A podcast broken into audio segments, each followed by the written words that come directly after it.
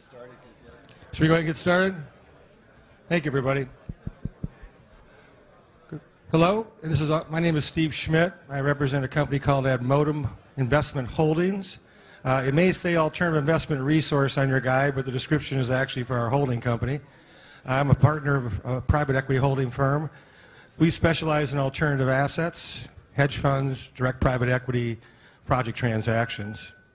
Um, today we're going to talk about how to partner with a family office to close your deal. To my left, we have three distinguished panel members who will be able to address some of the questions I'm going to ask. So why don't we get started? And gentlemen, if you could each spend a couple of minutes and give a background, uh, give your own background. Sure. Hi, everybody. Nice to uh, see some familiar faces. Hope to meet some new ones. I'm with a single family office in Houston called Petro Lucrum. Uh, historically concentrated in real assets and operating businesses, but it's a generational trust today, uh, investing across asset classes. Um, ultimately uh, concentrated onshore USA. Um, definitely still a continued focus within oil and gas, but we invest in other operating businesses as well. We'll talk a little bit about some of the co-investment things we do as we move along. I'm Jacques Bazinet, and my partner and I are Talus Holdings. We're a multifamily uh, developer. Uh, I got to the space by uh, spending 15 years in operations, uh, 25 years in professional development, and then recently we've been doing uh, multifamily. Talus has been around for over 30 years. Uh, we've developed over 5,000 units in the last couple years. I'm uh, Fadi Eftimios. I'm with Group RMC. We do uh, real estate. We have a very uh, tight niche. We do office and typically in secondary markets, what we call the unloved areas, although for, we love them. Um, we started out about 20 years ago. It was just a few families buying up property, mainly in Canada, and uh, did quite well. We moved into the U.S. about 10 years ago, and we continue to look for the same type of uh, metrics. We look for very, very high cap rates uh, we like to buy assets at significant discounts to replacement costs for various reasons, which I guess we'll, we'll, we'll discuss a bit later on. And, uh, and we're, we conservatively approach these assets. We, we like the high IRR, but we don't like the risk that generally comes with that, so we have a, a little bit of a different philosophy on that. Thank you. I'm going to start with one question right away is ideally what structure best fits your organizations? So, Tim? Yeah, well, ultimately, we look at a number of different structures depending on the opportunity. Um, the you know private co-investment structures oftentimes will come with something that looks maybe more like a traditional private equity structure, where uh, we'll look at some sort of uh, you know before payout or after payout type scenarios. Um, a lot of times, depending on the scenario, we'll uh, negotiate a, a, variety of different uh, features that may come along with that. Um, at the end of the day, I think that uh, we look to share the risk, ideally with partners, whether they're operators or other capital. And so trying to find a way that uh, affords for that is kind of typically the direction we're looking at. Um, the co-investment portion also typically will be viewed upon as strategic as well, particularly if it's in an area that maybe we don't have the internal core expertise.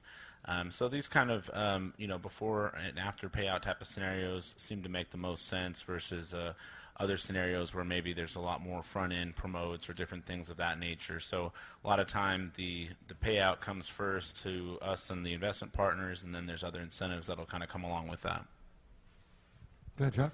Yeah, we're just simple people. We like to keep it very simple. So our structure is if we're in a partnership with an investment group, we try to make sure that that uh, ownership is, is shared and we're true partners. So we're not into uh, waterfalls or clawbacks or anything like that. We just um, when the investment works, we, we all make money and uh, we try to minimize the opportunities where we don't. In 30 years, we've never lost, so it seems to be working. Uh, we certainly don't load fees like uh, acquisition fees or uh, uh, mortgage, securing a new mortgage or disposal fees. We don't, we don't charge any of that. We just uh, love having a, we're more into relationships, long-term relationships, than we are into, you know, creating these deals that could, you know, be sheltered from loss on one side or the other. we're in the market, and we uh, do the deals as simple as possible to make sure that it's very easy to understand the structure and that we both have an opportunity to uh, benefit as we uh, liquidate the assets. Our structure is also quite simple, a typical LP GP structure. We are, as partners, we're LP and GP on, uh, in, in, each investment. Um, we have skin in the game. Every investment the partners are putting in, um, generally the biggest amount of equity in every deal. And we are true and co-investment group. 80% of the investors in our deals are family offices, single family offices. And about 85% of our investors come along on every deal. So they like our structure, they like our philosophy.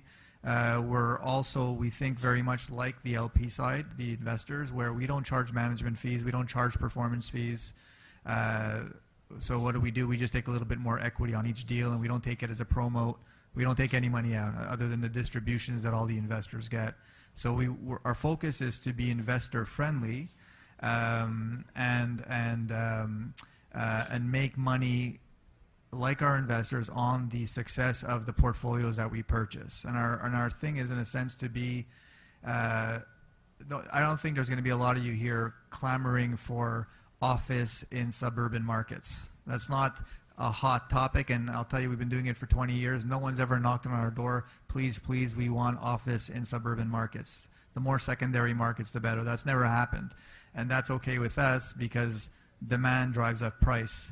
We want to be where there's not demand yet. There is more demand than five years ago, but we want to sort of be ahead and be able to. We're in accumulation mode. We're at about 14 million square feet, and our objective is to accumulate as much as possible until the demand shifts really to office space. Thank you. Um, one step deeper on your, on your structure and your deals. Um, can you give a recent example of a deal, uh, that, how it's structured? I mean, I gave it, you got the summaries, but one you really liked when it comes to mind that glowed the best for you? Start with you. Tim. Yeah, so uh, again, as I'd kind of pointed out previously, really kind of looking for ways to share that risk is important to us. Um, you know, where everyone's bringing a certain level of skin in the game. So I think that the deals that have made a lot of sense in some cases have been uh, where there might be a, a, a breakdown of s- certain cash flow that's used to pay back the preliminary investment. Uh, upon being able to get to that point, then we can see kind of a shift or more of a heads up approach on distributions. Um, so we've done this within real estate. We've certainly done this within operating businesses, oil field services, infrastructure related, and the like. Um, so I think it's really going to end up being kind of that that structure that's going to allow for managing that principal risk and then being able to share in that upside. Jacques? Yeah, so again, we keep it simple. Uh, de- regular deals for us look like, uh, w- w- because of our 30 year track record, we're able to secure uh, 90% uh, equity, uh, sorry, debt. So, you know, a deal for us would be a landowner coming and putting his land up. We open up a capital account for that contribution and then uh, fund the deal that way. And then, uh, you know, disperse uh, on liquidation. So we, we try to keep it as simple as possible and um, very high leverage and high return. Yeah, I, I think we're we're we're really simple as well in the sense that we get a typically we get a deal under contract, and um, we'll get the deal under contract before we have the financing or equity raise in place. We're we just raise equity well. We've we've closed 100% of our deals. We've never not closed a deal, and we've never not got the financing. So we're pretty confident getting a deal under contract and within 90 days getting our DD done, our financing done, and all the equity raised. And we tend to be oversubscribed again in the co-investment world with family offices, it's it's I mean, the investors that come along tend to can write big checks, and more often than not, we're asking them to write a smaller check just because we need to leave room for other investors because we really follow a co-investment philosophy where it's not a JV, and most of our investors can buy the whole deal on their own. Uh, but we want to really keep that co-investment philosophy, so we'll leave as much equity as we can to each of the different groups involved. So why do we raise capital now? Just we're just simply doing more deals uh, and bigger sizes, so we just continue to need to raise. If I Go could ahead. just share a, we, we've been similar all along. You've just said something that makes it a little different. Uh, when we get into each property, we'd rather um, have uh, a smaller group of individuals participate in each property than to bring.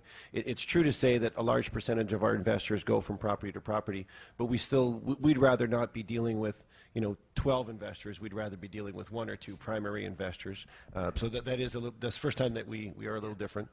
Well, we've done a number of deals that were not big. They're, they're just not that big. They're smaller deals, and we would just buy it outright on our own. I mean, it just wasn't big enough to pull in other investors.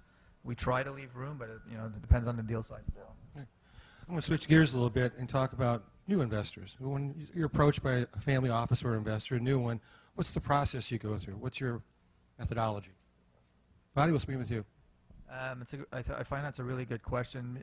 You know, we have you know, we see all kinds of uh, all kinds of things. Some groups uh, like to go do really deep due diligence, and they want to get to know us. They want to get to know our strategy. They talk to our lawyers, our deal people. They want to meet everybody. uh, You know, who makes the sandwiches in the kitchen. They want to know everybody. And um, one of my my partner here, Mike, uh, was just on a due dil trip. We do these due diligence trips where uh, investors get invited along, spend a couple of days with the team, and they'll visit maybe six or seven cities in a couple of days. So Mike just got back uh, yesterday, and they were in Minneapolis, they're in Kansas City, they were in uh, I forget where else he was. Oh, he was in Cincinnati. They did a, they were in Chicago over the last couple of days, and six families six families went along for the ride, and basically they get to visit the properties, they visit the property managers, they visit the leasing brokers. Some uh, investors like that; they want to go really deep, deep uh, DD, and others just want to get to know us and our strategy, look at our track record, t- talk to a couple of people, and uh, you know, typically it's all referrals, right? Uh, we've been dealing with these guys for 10 years, and this is how it works. Uh, and then, you know, we introduce them as quickly as possible to the key people and to our investor relations team, and then we don't do much after that. Okay, it's not already. Jacques? I don't know how much I could add. Uh, it, it's a people business, you know. So people could say, you know, we're, we're building commercial real estate, or you're uh, working with investors, you're, you're working on pro formas. In the end, it's a people business, and we find that uh, selecting the right people to work with uh, that have characteristics that we are, um, you know, kindred spirits in uh, is uh, what we look for, uh, rather than looking for uh, a certain uh, net worth or uh, deal points. The, the people that we work with uh, are worth a lot more to us than the, the deal points and the documents or the. Relationship's more important than the capital. So, Tim? Yeah, so ultimately we uh, operate as just a single family office, so we don't have any internal funds or structures like that. So co investment is very much relationship driven for us. Um, I'd say even a lot of the family offices I know, we haven't, you know, sometimes we'll share deal flow uh, if it's relevant. Uh, a lot of times we're just comparing notes, but those types of relationships typically get developed over time. I think a lot of the folks that we've wanted to do stuff with, that there's similarities between our family offices, um, has typically even still taken a couple years before maybe we've gotten really serious. In part because we're all doing a lot of stuff, and since we're not pushing investment product out to the marketplace, it's really circumstantial. Um, you know that and I think we were echoing this conversation before, it's not always about just identifying a capital partner, but really the right capital partner. So if we're going into a particular type of oil and gas or a particular type of real estate or operating business, we're going to recognize our strengths and weaknesses. And so if that partner brings a certain amount to the table in terms of that expertise on top of sharing that capital risk, that's going to be most important for us. So I think everybody I typically approach, and the same thing goes for other outside managers or strategies that we might get involved with, is it's a relationship building exercise, you know. And I tell people that's just the kind of the nature of the way things have gone. Of course, some of the co-investors that we're active with are folks that you know the family's been investing with long before even I was involved in. So with the type of liquidity profiles uh, available, you know, generally we're not out there actively trying to develop new relationships, but of course, being in the industry, being in the the uh, the circuit, so to speak, then you know, obviously we entertain new relationships, but it's definitely takes some time to cultivate that. Now I want to go back to that time factor. Um, our hedge funds, we have about 200 million of assets under management. About 80% of our investors are, are family offices. We find that it's um, perseveration, or persevering, sticking with it. We find it could be as much as a year before someone decides to actually invest with us. Do you find that true as well in your businesses? Audience, start with you. Yeah, yeah, we do. I mean, it's um, um, for various reasons. Sometimes they just they're closing something else on their own. They have another. I mean, a lot of family offices have a lot of deal flow. That's their their challenge is to filter down and select a few that they'll actually spend more time. Uh, we're we're doing. Um, we have a new invest. Again, it's. I, I agree with what Tim was just saying there. It's a lot of. We're looking for like-minded people. I mean, we don't. You know, we want to have a you know 20, 30 year relationship, and uh, that's actually very important for us. And we have a group right now out of Dubai, who um, I guess we've been talking to them for uh, probably a year and a half or so, and they just made their first commitment. And uh, really, we were hoping to meet face to face, but they're in Dubai and we're not. It's a little bit complicated. We're going to be in Dubai in November, actually. Um, but you know, it took a year and a half, and it was all by phone, and you know, so sometimes it takes longer. And but that's all, I would say, you know, within six months to a year, typically. That's good, Warren. Jacques. Something that Tim shared uh, brought another thought is we certainly want to work with like-minded people, uh, but Tim also pointed out that we want to work with people who could contribute to the specific initiative. You know, so for example, we've just gone vertical here in Fort Worth, and of course we, we do it nationally. But the, the one of the uh, sponsors here is actually from Fort Worth and had worked with the city before and uh, helped us with uh, TRWD and Army Corps of Engineers. So they had a lot to contribute uh, on the specific initiative that we were doing here in Fort Worth. So, um, and you know, we had a, a, a connection in regards to their character. Good point. Tim? Anything on time? Uh, just you know, again, kind of continuing that that point of view. I think the best the best capital partner is somebody who does have something to contribute.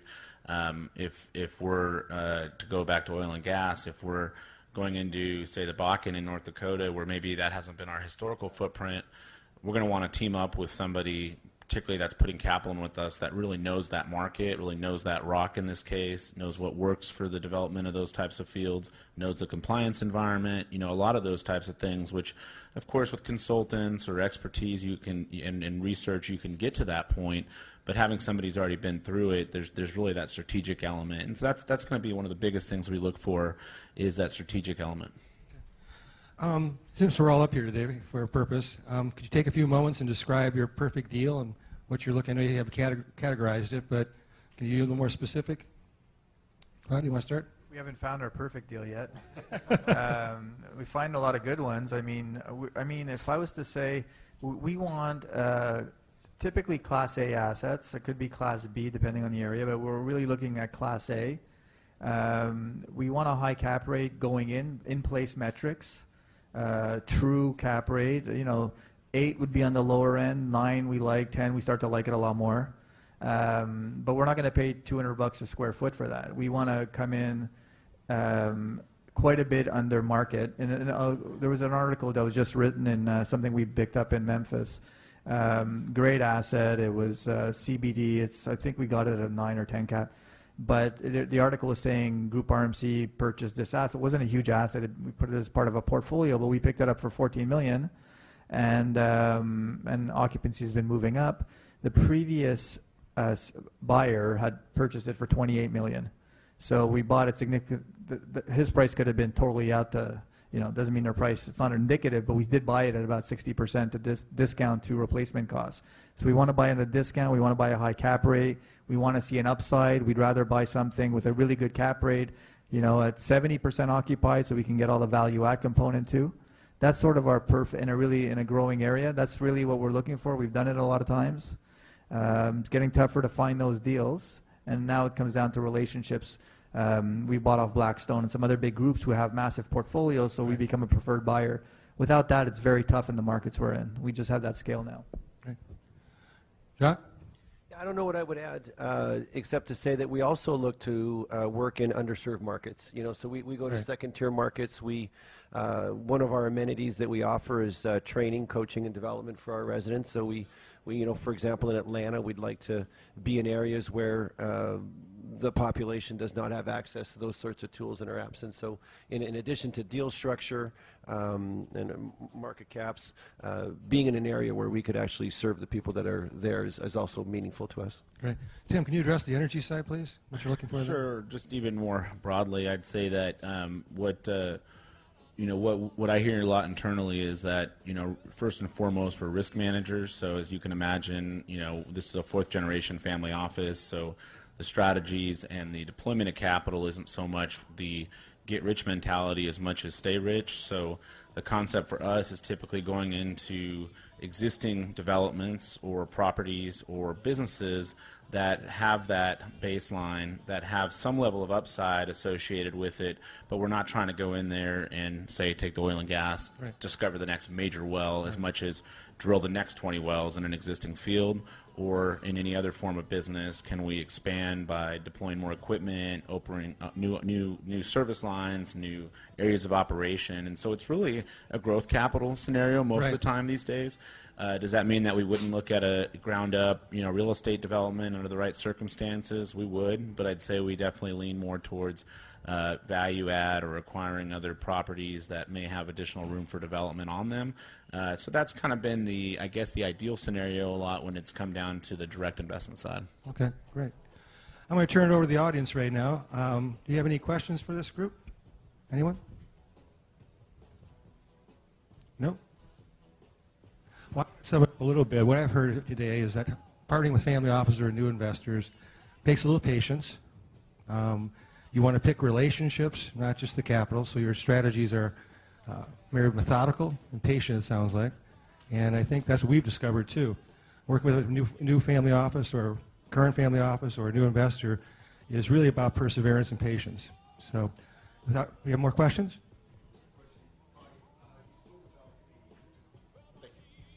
Fadi, you spoke about the group in Dubai that took you a year, year and a half in order to cultivate that relationship. I'm just curious as to the frequency of the interaction. Were they contacting you? Are you contacting them? And for some of us who are new, trying to uh, be uh, try to raise capital through family office or other private investment, what is that frequency that is acceptable to somebody in your position so you're not inundating them and overwhelming them uh, with information, given the amount that's coming through their inbox? Yeah, I think that's you know we're not we're not great at marketing. We don't do any marketing actually. So usually uh, a group like that, and we have a number of, of uh, investors out of the Middle East and pretty much all over the world at this point.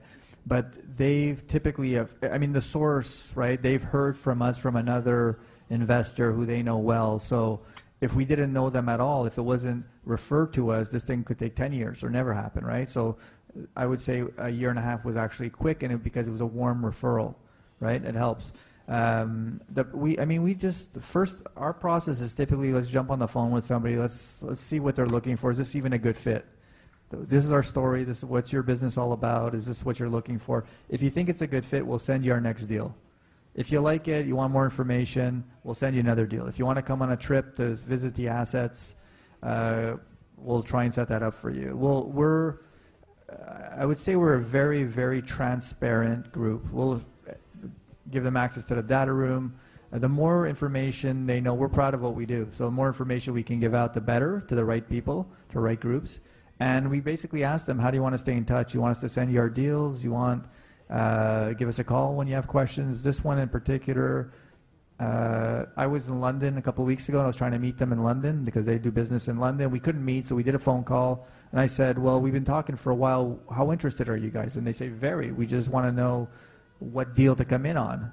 So well, that's not tough. That's that's an easy one. We could just figure out the next. So uh, I think the best thing to do in our experience is just ask them how how often do you want us to stay in touch? Do you want to call us? Us call you? Send you? Ask them. It's not the same for everybody. Thank you. Any thoughts, Jacques?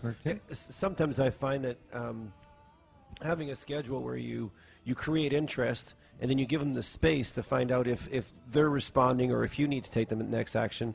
That gives you the knowledge of knowing where they're at. So if they don't respond to you, then you say, okay, so the ball's in my court. I need to take the next action. What would that act? What would a meaningful action be? And just always engage with them, and then and then find out from them what, what their next action is before you take one. And then after a while, ask them. So what would you like my next action to be? Um, is is very helpful. I think just blasting out a bunch of emails to people every quarter. I mean, who want? I mean, how many emails does everybody get? It's way too many emails. So here's here's our 80-page deal. Let me know what you think. no one's looking at that stuff, right? It's. Uh, I mean, re- realistic. I don't. Good point. Very good point. John? We're actually working with a large investor where um, we've sent them the deal, and uh, we met with the CEO a week ago, and uh, he had no knowledge of any of the deal points. He's coming to the table saying, "We'd like to close this deal," and you know what would be the deal points? And we kind of looked at each other. We're like, "Well, mm, we sent them to you." And he's, "Oh, I don't read email. I'm just, I'm just ready to do business with you guys. You guys have the deal points now." So we, we reviewed them there live at the meeting after having, you know, he had asked prior, so we, we had sent them the deal points, but they don't, they don't look at the what, what you said. Good point. And I'm, Tim, I want to bring something up that you brought up earlier, which is, is very true. Uh, family offices characteristically aren't into opportunistic deals. They sometimes talk about it, but uh, being a single family office, you something about managing risk and never never lose the money, if you will. Correct? Isn't that what you're really what you're saying?